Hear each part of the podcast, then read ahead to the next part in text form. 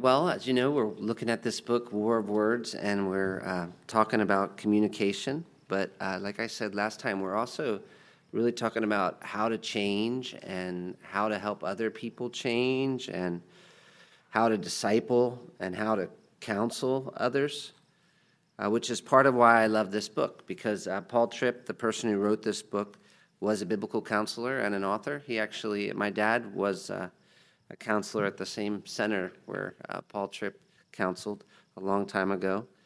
And he's written a lot. And uh, one of my favorite books that he's written, besides War of Words, is called Instruments in the Redeemer's Hands. And they're both back there, actually. Um, and we're using Instruments in the Redeemer's Hands uh, for our Aspire class, the leadership training class, because that's a book on counseling.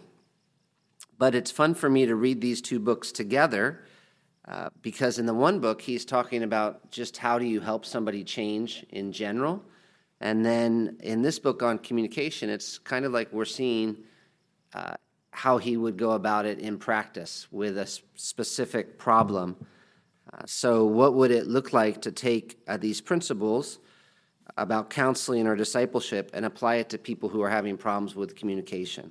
And you remember, of course, he begins by helping us understand why the way we speak matters. And uh, when we're trying to help someone, we can't assume that they know why it matters. I think it's important to remember that even as you disciple or as you parent, you can't uh, assume that people appreciate why certain issues matter so much. And so that's always a good place to start when you're, even when you're thinking about a problem in your own life. It's good to make sure that you understand why does this matter because sometimes, honestly, we're concerned about problems that aren't problems in the Bible. Like, we'll feel ashamed or upset about something, and then we'll think about it and look at the scripture, and we'll realize that's not even a sin that I'm ashamed of. It's just a human weakness or uh, something like that. But then there are other things that we should be concerned about that we're not as concerned about. And so it's good to go back and say, why does this matter to God? And when we talk about uh, communication, uh, this ultimately fits into the category of right or wrong, which is uh, different than how a non Christian would talk about communication. If somebody came in for uh, counseling to a non Christian counselor, it would be difficult for them to address this topic as if it were right and wrong because they don't have a standard outside of themselves. And so it's really mostly about what works or what doesn't work or how can you speak in a way that gets what you want or not. But we do have a standard because we know God created the world and He created everything good. And so there's a way we're supposed to speak and there's a way we're not supposed to speak, which means uh, that when we talk about communication, it's really important for us to remember we're talking about something bigger than just what works or what doesn't work. And that God ultimately is going to be our standard, not my opinion or anyone else's. When I think about the way that I speak, or the way that I'm talking to my wife or talking to my family or talking to the people around me. This is not just about what's effective or how I like to talk. This is about what does God want? What does God want? And then, second, he explains why the way we communicate is such a significant issue and how speech goes wrong. So, uh, when you're discipling and trying to help somebody with a problem, it's good to go back and be like, okay, do we understand why this matters to God? And then do we understand uh, why it matters so much? And uh, this, unfortunately, is one you have to do a lot of motivation for when it comes to uh, communication, because I think most people coming to church understand that it's right or wrong. They get that, but it still doesn't feel weighty when you talk to people about their everyday speech. I don't think for a lot of people, this feels like a weighty issue. And so they don't think of the way that they talk in their home to their wife. They don't think about the way that they talk uh, at work. They don't think of this as a significant issue in their life, either for good or for bad. So I was talking to someone recently, and he was feeling like he really wanted to do big things for God, but it wasn't working out the way that he wanted. And I asked him, Do you have a mouth? I'm like, You have a mouth. You realize your mouth can be a tree of life. You can, it's like a fountain of life. Wherever you go, you can go spurting life on everyone. That means you have the potential no matter whether you are in a big position or a small position, you have the position, you have the potential to, to do powerful things for God just by talking to the people around you. So sometimes people don't realize why this is such an important issue for good, but a lot of times they don't understand why it's such an important issue for bad either, why it's, why it's such a problem. And, and, and so to help us understand the significance of communication, you have to do this sometimes when you're counseling, like you got to motivate, like, no, this really matters. This, do you understand why this matters? Um, even as you parent your children, uh, it's, sometimes it's good to ask them if, if they're having a problem, why is this a problem? Because you think they know why it's a problem, but sometimes they don't know why it's a problem. And so Tripp takes us back to the fall, and he shows us that Satan used speech as a weapon against God and his people from the beginning. And so we're involved in this war that's bigger than us, and the way we can communicate either can advance Satan's cause or Christ. So imagine that. The way I speak can advance Satan's cause or Christ every day. And uh, Proverbs makes that clear. Your speech can make sin look attractive to others, it can rescue somebody from danger. It can add, your speech can literally add years to somebody's life, like literal years because of the way you talk. It can help someone be exalted and honored. It can make someone an abomination to God the way they speak. Imagine God uh, being an abomination to God, and you say, Why? Well, the way that you talk. It can be life to someone else. It can cause someone to lose knowledge. It can ensnare somebody. It can protect someone from temptation. It can enable someone to be blessed. It can cause someone to be ruined. And so we see this really is a significant issue. But one thing I thought was interesting was the way Tripp described what speech often does, because it's easy to miss. Because what speech does is interpret. Uh, speech interprets, either rightly or wrongly, when you communicate with someone else, you're often providing an interpretation. Um, not just you're not just talking about the facts, but you're giving an interpretation of those facts. So you remember when Satan spoke, uh, he asked, "Has God said?" And so this is what's really going on.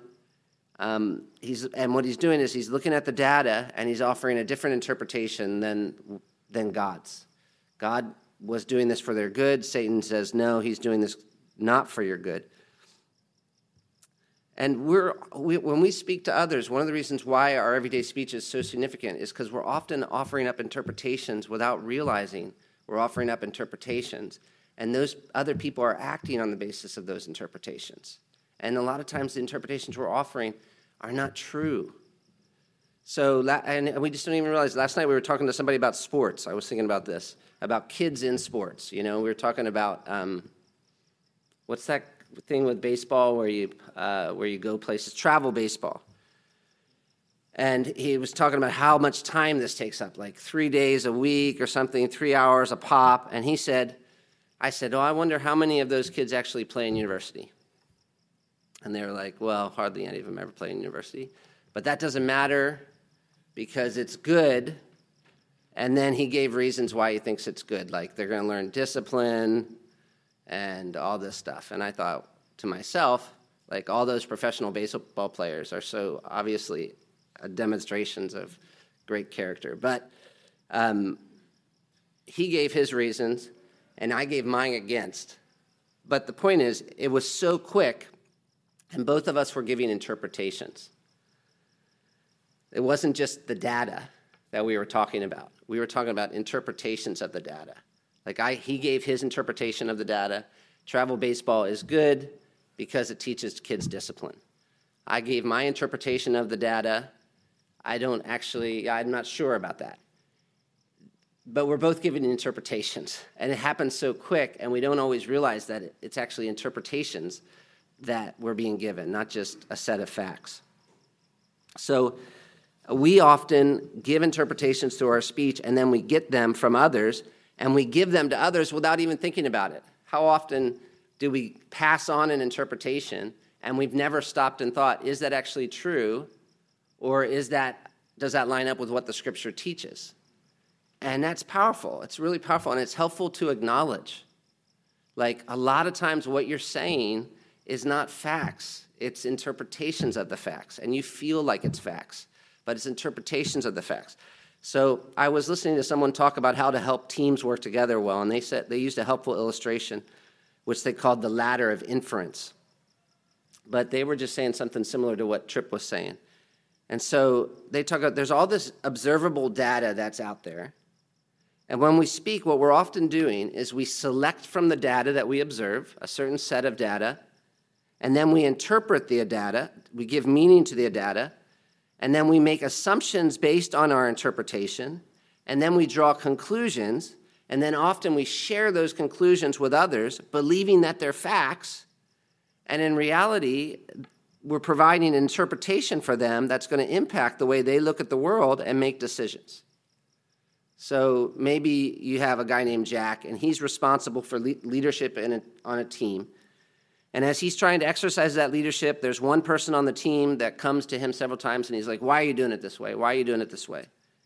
And he kind of has a, a, a facial expression that uh, Jack that looks serious.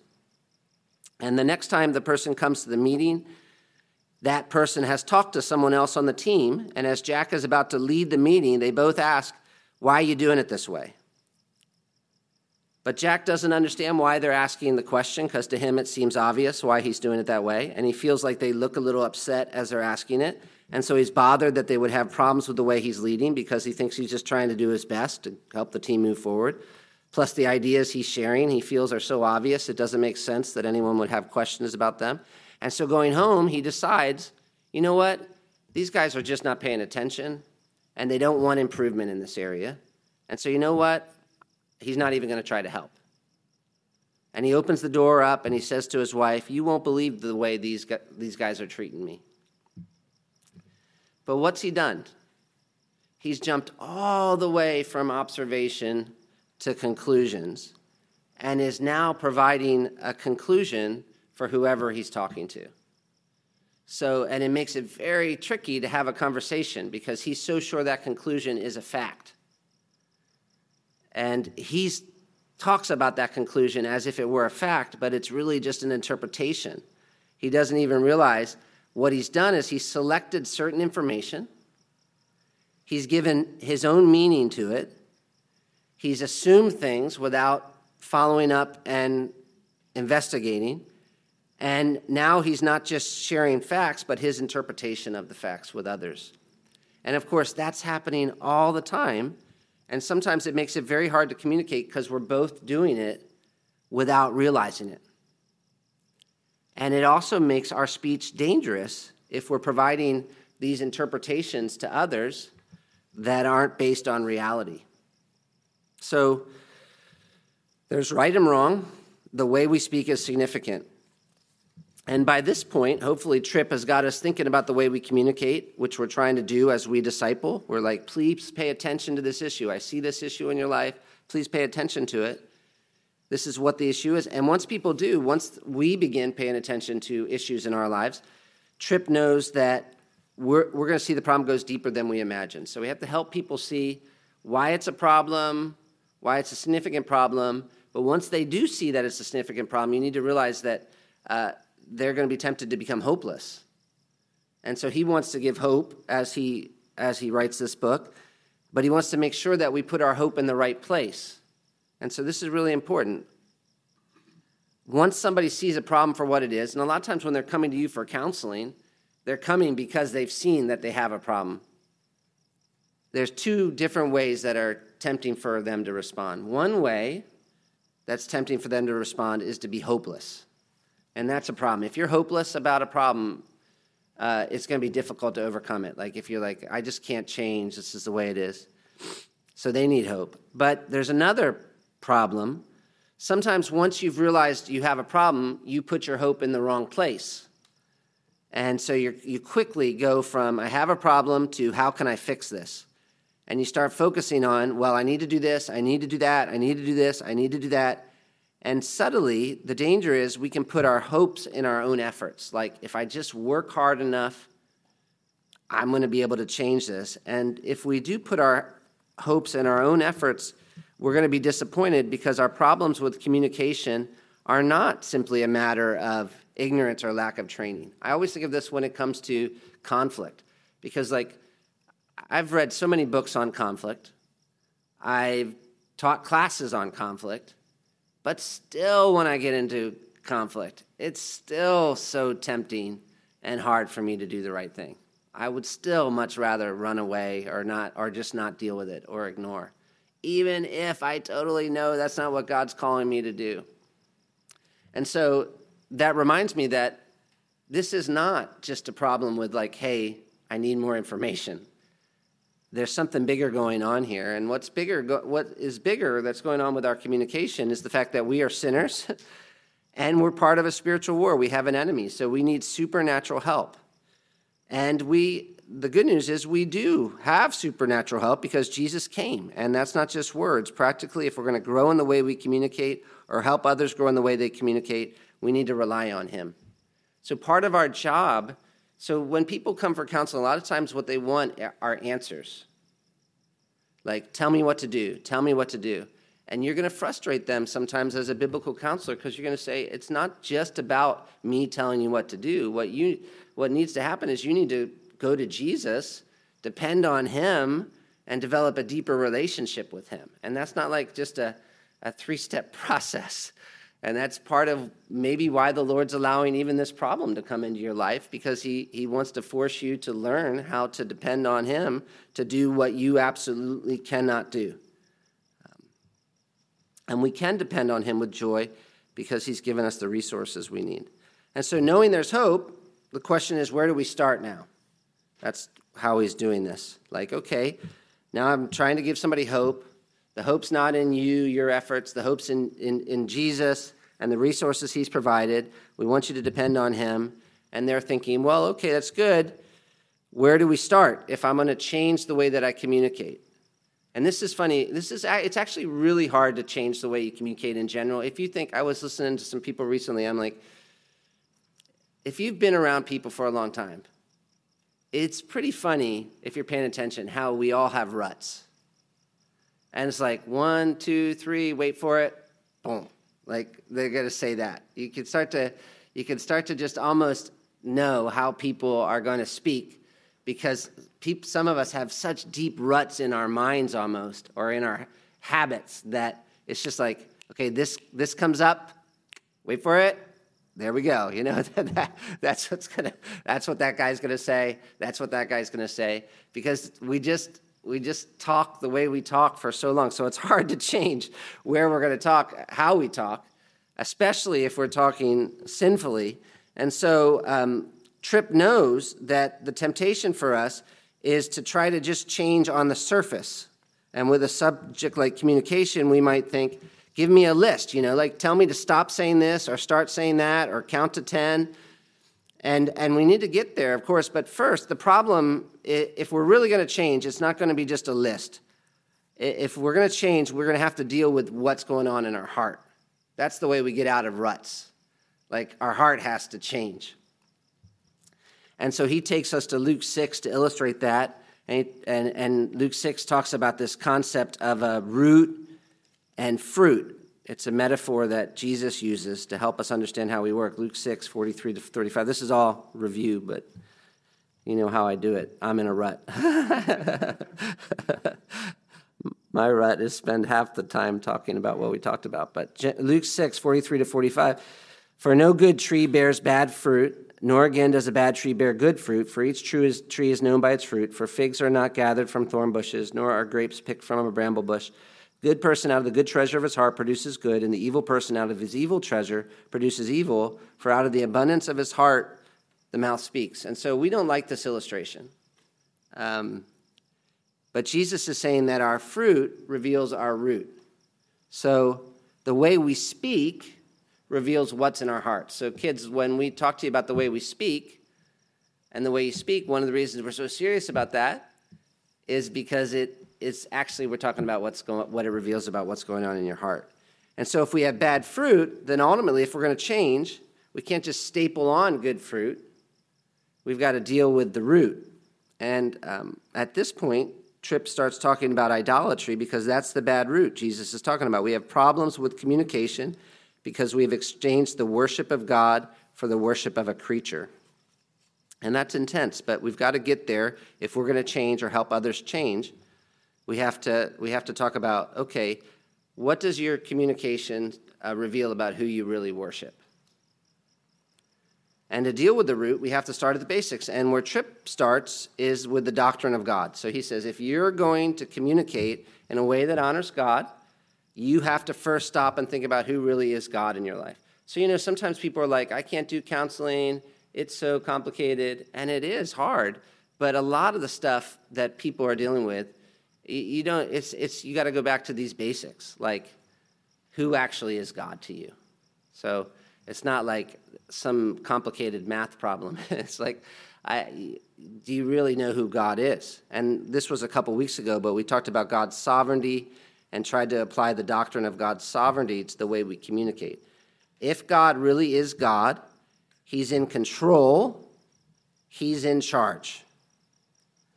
And there's some specific ways that believing that should impact the way we speak. Because a lot of times the problems we have with speech is that we're trying to be God.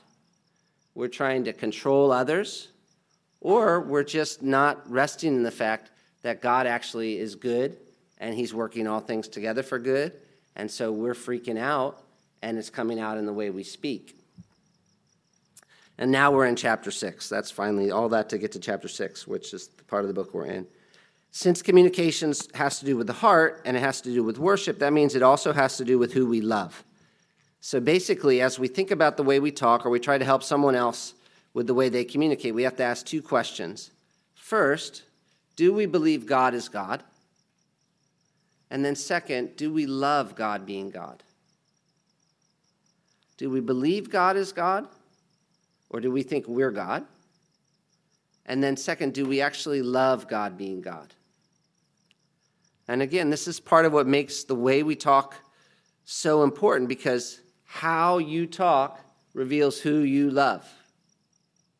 How you talk reveals who you love. So if you follow me around and you look at my daily interactions and you record my daily interactions, my everyday speech, not just when I'm up here talking. Hope that hopefully that's part of it because this is real. This is just me talking, but also uh, my everyday interactions. When I talk to Isaiah, when I talk to Marta, when I uh, just am at the Starbucks, you know, talking to somebody. If you could record my everyday speech in the car as I'm driving, my everyday speech to myself in the car as I'm driving, you should get an idea of who I really love. Um, and to illustrate that, Tripp starts the chapter with a story. Maybe you remember it. I'll read it for you. But he says, I sat with him in his living room, struck by the things he was saying. It was not that I hadn't heard this kind of thing before, but he spoke with such strength of feeling. It had come out at the end of a day when Jeff's two young children seemed to make an unending chorus of whining demands. His job seemed to only take more and more out of him, and he and his wife weren't exactly feeling appreciative of one another. He dropped his body down on the couch and he stared for a while at the floor. You could almost see Jeff steaming. Then he said, Why do I do it? What's it all worth? All the years of Bible study and prayer, all the times I've gone to church, I struggle to do what's right, and what do I get? A life that's impossible. People say, Just trust the Lord. For what? He doesn't answer, He doesn't care. I just blew it. I shouldn't have gotten married. I should never have had children. I can't handle this job, job. And God just sits up there and lets it all happen. So I'm a Christian. What good has it done me? I'm tired, I'm overwhelmed with my responsibilities, and I see no way out. But if I leave all this, I get punished. What's wrong with this picture? And then he says, I was not the only person to hear Jeff talk this way. The same discontent spilled over into his daily communication with his wife and children in a steady stream of complaints, irritation, impatience, accusation, and sometimes even threats. I tried to gently respond, but Jeff was angry and unwilling to hear me. He hadn't really been talking to me anyway. It was a moment of brutal honesty that I just happened to witness.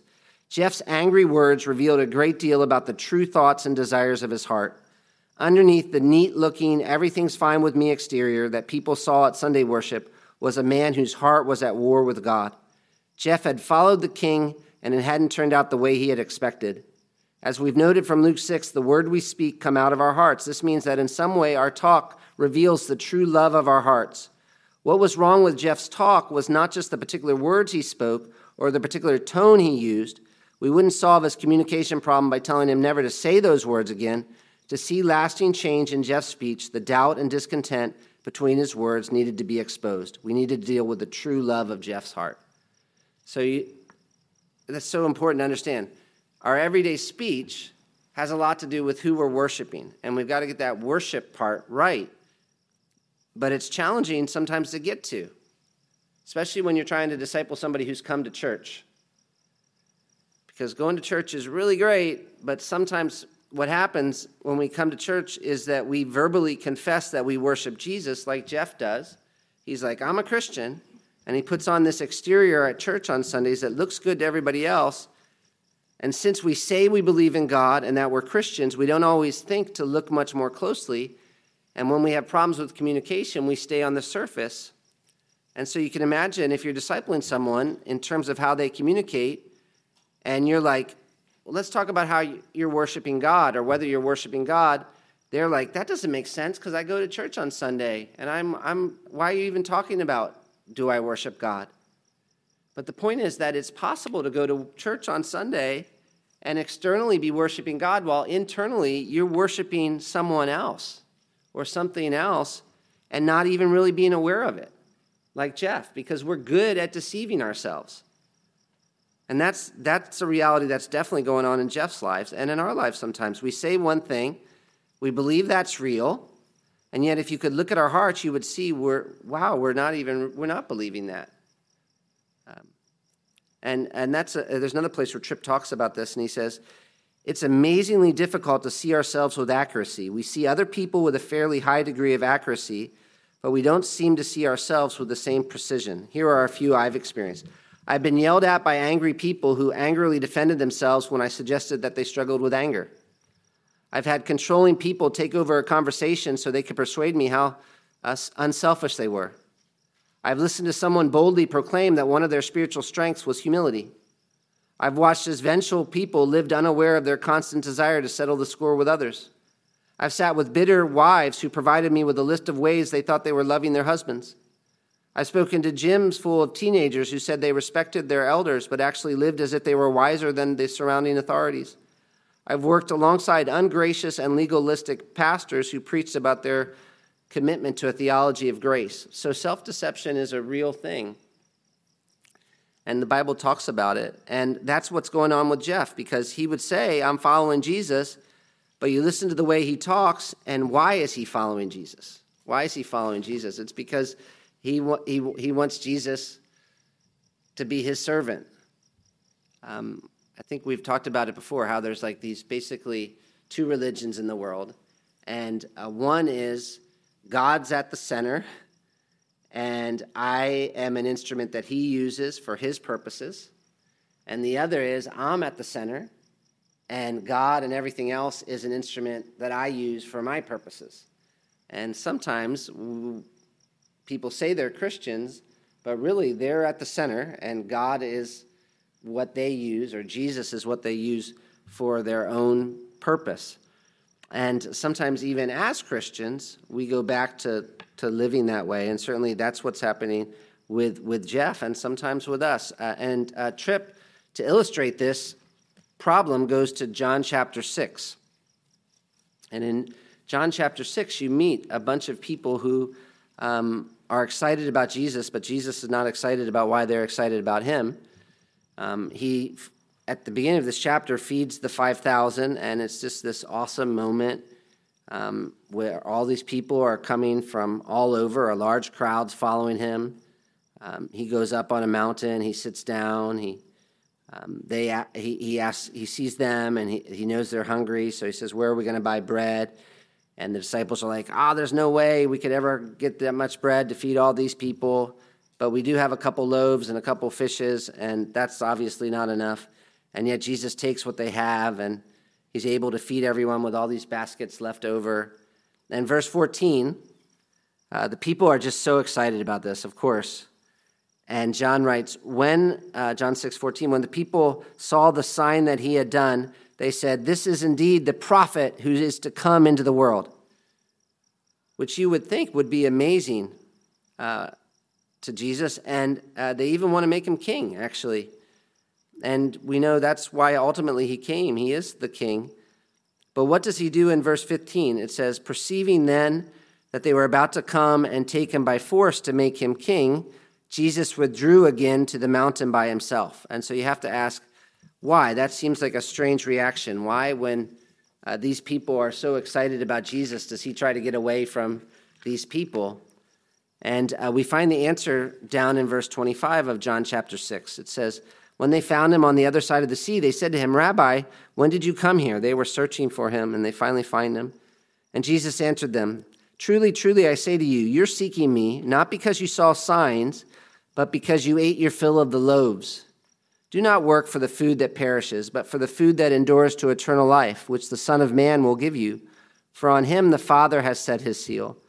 Then they said to him, What must we do to be doing the works of God? Jesus answered them, This is the work of God, that you believe in him whom he has sent. So they said to him, Then what sign do you do, that we may see and believe you? What work do you perform? Our fathers ate the manna in the wilderness, as it's written, He gave them bread from heaven to eat.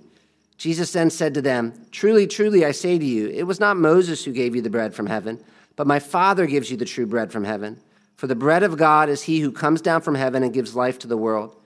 They said to him, Sir, give us this bread always. Jesus said to them, I am the bread of life.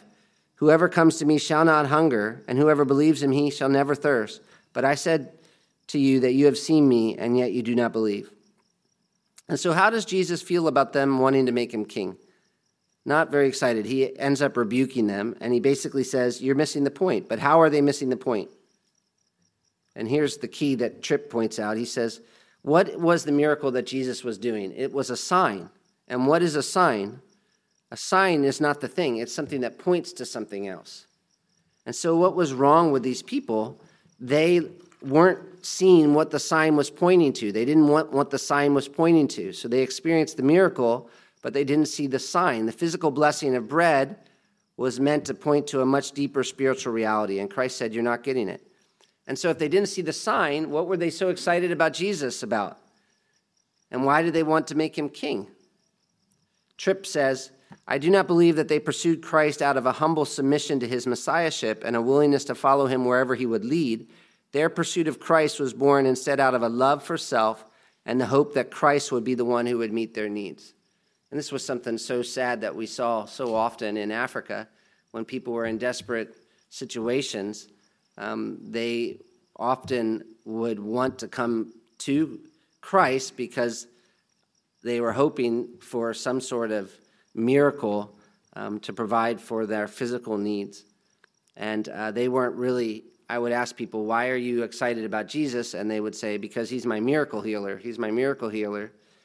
And uh, they would say that over and over again. And I would try to get them to say something about sin, you know, and the fact that they need a Savior and heaven and eternal life. And so often it was hard for them to be interested in, in, in that. And that's definitely what's going on with, with Jeff and sometimes with us. You know, we're not living in, in, uh, in Africa or something impoverished, but so often um, in our relationship with God, we're less interested in God and more interested in um, ourselves and now and what a relationship with God can get us right now. Tripp asked, if you had to write down your dream for your life, what would you write? What would you say is your if only? If I could just have, if God would just give me dot, dot, dot, then I would be happy. Another way to ask the question is, what kind of Messiah do you want Jesus to be in your life? Because the danger, if you think about human, how we work as humans, is we start out life with self at the center and trying to figure out how do we get the whole world to revolve around us. That's basically what a one year old's trying to figure out. And a two year old's trying to figure out is how do I get this whole family to do my will? Um, they're, they're really not that concerned about um, how mom's sleep patterns or something like that. They're basically concerned about how do I force this whole family to do my will? So we start out life like that. We maybe learn that doesn't always look so good, so we don't we we try to not make it so obvious. But then we come to Jesus, and if we're really saved, we say no to self. But what can happen is that self comes back, and we find and, and finds a way to still try to be at the center of our lives. Um, and uh, that's definitely what happens with false conversions people who say they're Christians but but really aren't. But sometimes it can even happen with us as believers. We exchange the worship of God subtly for the worship of some, someone else, but we don't realize it because we're still going through the motions on the outside. And yet, if you listen to us, you can tell what really matters to us by the way we talk, and it's not actually what matters most to Jesus. So this is a so you see what he's trying to do even as he counsels people or helps us counsel people. He's trying to get at the core problem. Like you can't just help Jeff by saying, "Okay, Jeff, that's not nice to say about your wife. Um, please stop saying those mean things about your wife." Because Jeff's problem is a lot bigger than that. Jeff's problem is that he he's he's Jesus, he wants Jesus to be his slave, basically, and he's he's living for now. And so we listen to the way we talk, we have to ask, what does the way I talk say about why I'm following Jesus? Are his priorities really my priorities? And to help us evaluate why we're following Jesus, Tripp uses this idea of physical bread versus spiritual bread. That's coming from John 6. So in John 6, they want Jesus to give them physical bread when Jesus is like, you should be looking for spiritual bread. And he says, This is the struggle. The struggle of physical versus spiritual bread is a core struggle of the Christian life, it's a core struggle of human life. And often what we want from God is this physical bread when God wants to do something bigger than that in our lives. So um, when I think about particular situations, it usually shows up in particular situations where there's, if it's not the way you like. Sometimes when I look at that particular situation, honestly, what I would like is for it just to be easy. I would like to be able to come in there and just have it go the way, just have not, not, just have it be easy. that, that is, in a sense, is what Tripp would say, wanting physical bread. Like, I just want it to be, I want, I want now to be easy and comfortable. And Instead, looking at that situation, I should be more, it's not wrong to want it to be comfortable, but I should want something even bigger than just that physical bread. I should want spirit, spiritual bread. And what does that mean? I should want what God wants in that situation for me, which is for me to be holy, for me to learn what I need to learn, for me to be able to be used, um, used by Him. Um, so, like for a kid, when your parents aren't doing what you would like them to do, What's tempting sometimes is to think, ah, man, if only my mom or dad would just be who I want them to be and do what I want them to do. But as a believer, we need to think, well, God gave me this mom and dad. And so uh, my main goal now should be how to glorify Him. And what does He want to teach me through this mom and dad? But what makes this struggle difficult is that we're sinners and there's a Satan who's a liar and one of his big goals is to get us thinking that life is all about physical bread. It's all about now, in other words. And so we're bombarded with this message from birth. Um, we go to school, we're bombarded. It's all about now, it's all about now. And you can see this struggle in many passages. Even Jesus' temptation, what was Satan basically trying to do? Trying to get him to uh, compromise. Uh, to sin to get the kingdom now rather than trust God. What did Judas focus on? He wanted that 30 uh, talents of silver. Um, 1 John 2 13 through 15 describes uh, the basic struggles that we have like this 1 John 2 13 through 15. Um, it says, that's not 15 through 17, excuse me.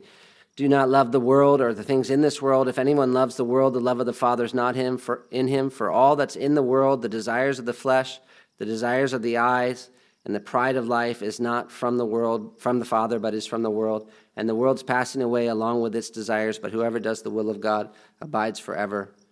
Um, psalm 73, maybe you remember that psalm where the psalmist is like looking at the wicked and he's like, man, all they do all the time is prosper. They're being they're so evil, and yet they're, they're, nothing seems to go wrong for them. And he's about to give up on God as a result. And what's what's the struggle? He's he's he's struggling with his life. Life is he's thinking in too short a uh, he has too short a perspective. He's thinking just about now and not seeing the eternal.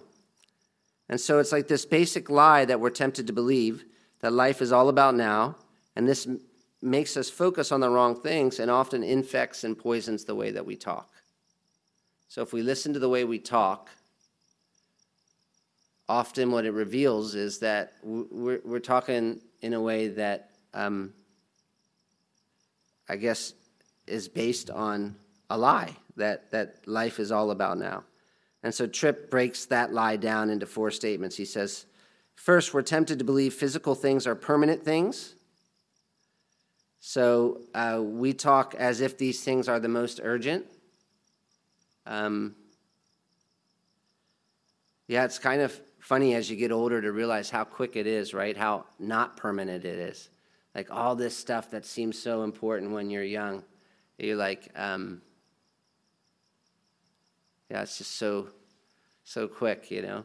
Um, I was thinking we haven't owned a home since we were so young, and um, now if we own a home, we'll probably own it for like uh, 10, 15 years or 20 years or something like that. And you know what? We're we're we're fine. We're fit, you know, almost 50 and and we're fine, but we're so when you're young, these things can feel so important like I've got to own a home. I've got to own a home. And you're like, wow, it's even it's not really even owning, is it actually? Because then you die and somebody else's. But it feels so permanent when you talk about it. We're tempted to believe physical bread is the only bread. So it's easy to act like what we see is all there is to reality. Um,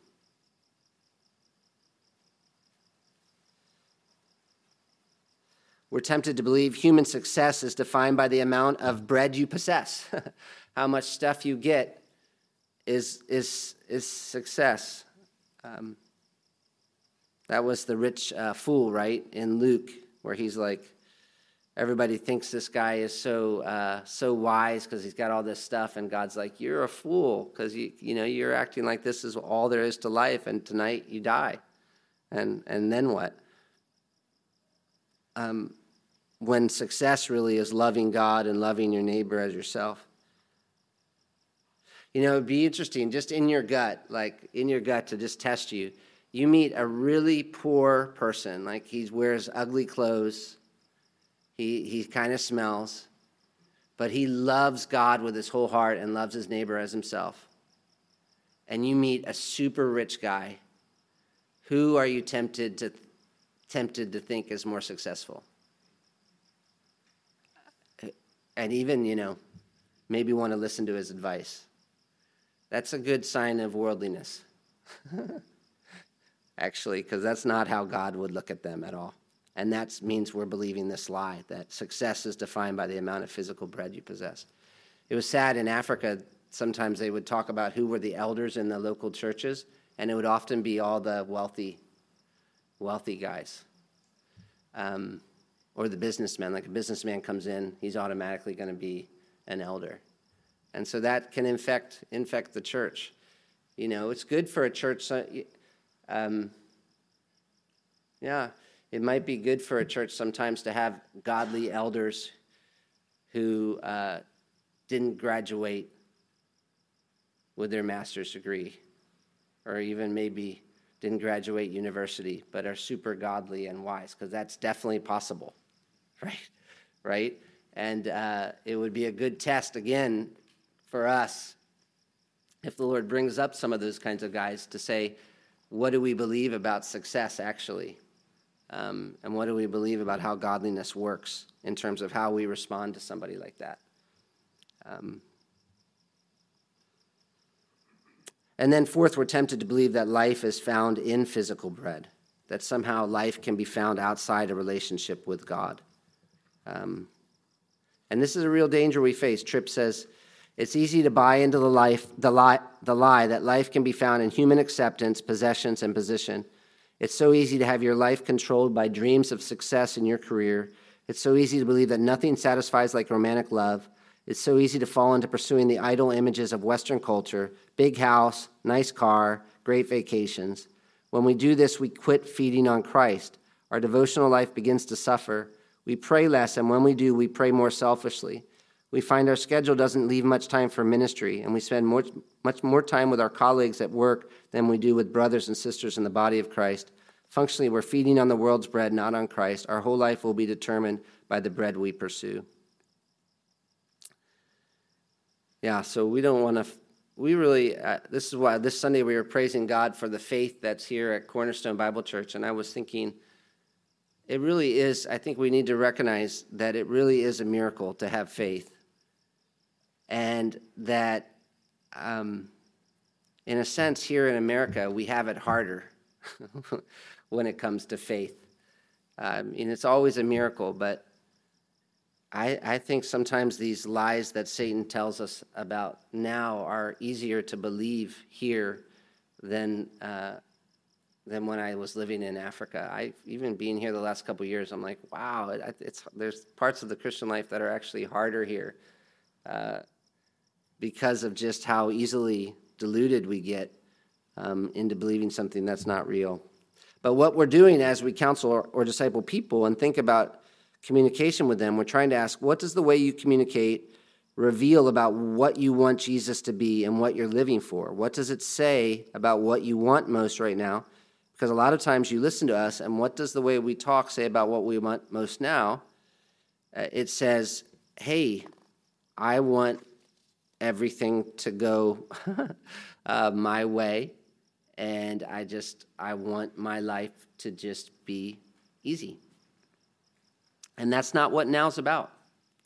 So you're going to have as forever to, for it to be easy. Uh, that's called heaven. Right now is the only chance you have to suffer and glorify God through suffering. You'll never have the chance to glorify God through suffering for all eternity. So, right now is the only chance you have to do that. And, and so right now is not just about having it easy. We have this great hope for the future. Tripp goes to 1 Peter 1 3 through 5 and talks about this inheritance that we have. Blessed be the God and Father of our Lord Jesus Christ, who's caused us to be born again to a living hope through the resurrection of Jesus Christ from the dead to an inheritance imperishable, undefiled, unfading, and reserved in heaven for you, which is exciting. That's future that we have, but what is now about? It's about something bigger than just um, having it easy. And this is what it's about. You, by God's power, are being guarded through faith for a salvation ready to be revealed in the last time. In this you rejoice, though now for a little while, if necessary, you've been grieved by various trials, so that the tested genuineness of your faith, more precious than gold that perishes, though it's tested by fire, may be found to result in praise and glory and honor at the revelation of Jesus Christ.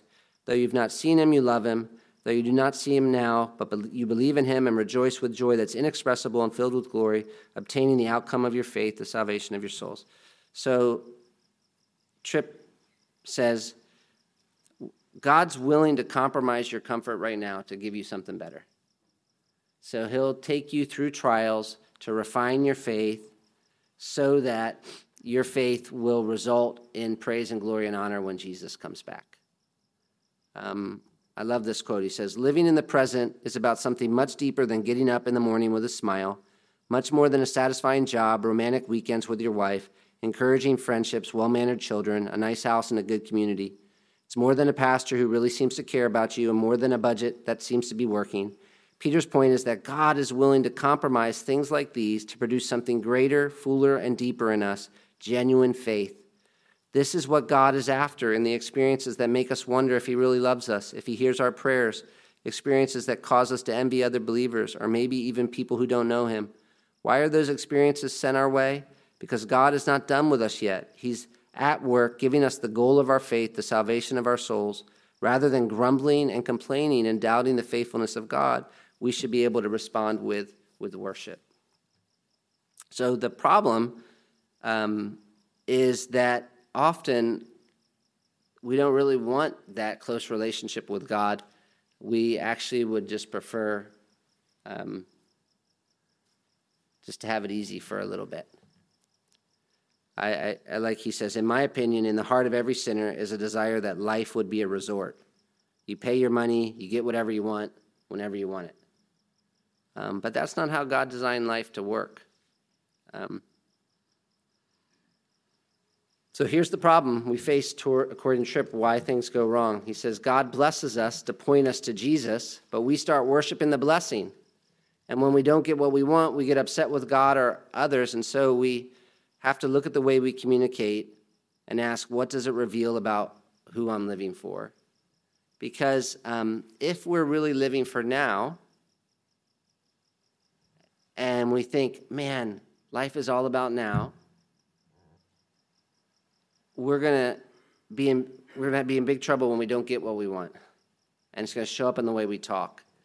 But if we're living for, for something deeper than just now, we really want a deep relationship with Jesus, then all of our problems become great places to know and grow in fellowship with the one who is life. Um, so one big sign that you're you, you're you're not really living for Christ is when uh, is in the way that you talk. And then he goes on to say it shows up when the gospel doesn't comfort you anymore. So he tells a story about a lady in a difficult marriage. And he's like let me talk to you about god's love and what he's doing for you in this situation and she's like, Don't tell me any don't tell me more that God loves me. I want a husband who loves me. And um, what's happening there is, of course, she's hurting, but what's happening there is um, that trial is revealing to her what is most, what really is truthfully most important in her life. And that's why difficulties are helpful. They reveal what really matters to us and where we're actually finding life and joy and where we're putting our hope. And so, if you look at the difficult times, sometimes we feel like complaining is the only option, but it's not if our hearts are right and we're following Jesus for the right reasons. Um, that's part of what's exciting about following Jesus and having your heart right, is because honestly, any situation that you get into is an opportunity to glorify Him. Um, and he goes to Habakkuk chapter 2. Um, verses 7, uh, ch- chapter 3, verses 17 through 19, um, where Habakkuk describes really what we want our hearts to be like. He says, Though the fig tree should not blossom, nor fruit be on the vines, the produce of the olive fail, and the fields yield no food, the flock be cut off from the fold, and there be no herds in the stalls, yet I will rejoice in the Lord. I will take joy in the God of my salvation. God, the Lord, is my strength. He makes my feet like the deer's, He makes me tread on high places. Is this how we would respond if our dreams crumbled? And uh, I'm praying it would be because Christ is our life. And um, our words, Tripp wants us to understand, are, uh, are really a good indication, one of the best indications of who we worship and what we love. He finishes the chapter by saying, Our words are shaped by the dreams that reside in our hearts. They're determined by the bread that we're seeking. And so, even as you disciple your kids, uh, one of the things when, when you listen to the way they talk, you can be asking them, what does the way they, that you're talking reveal about who you love? And what does it reveal about what you're living for? And then, as you're discipling young moms, honestly, the, uh, the way they talk about their kids, what does it reveal about what does the way they talk reveal about um, what they're living for and, and, and, and who they're worshiping? And please help them understand it is actually a significant issue. So, like a young mom going around the whole day complaining about how difficult it is to be a mom, that's a big deal. that's a big deal because it reveals that uh, it reveals who she's worshiping. Um, same for a, a husband who's coming home and, and being rough on his wife because she's not, and his kids because they're not treating him the way that she he thinks he deserves. That's a big deal because it's about because it's really about idolatry and it's really about who's God to you and it's really about um, it's really about who you actually love, not just who you say you love when you're at church, but who you actually uh, love most and what you want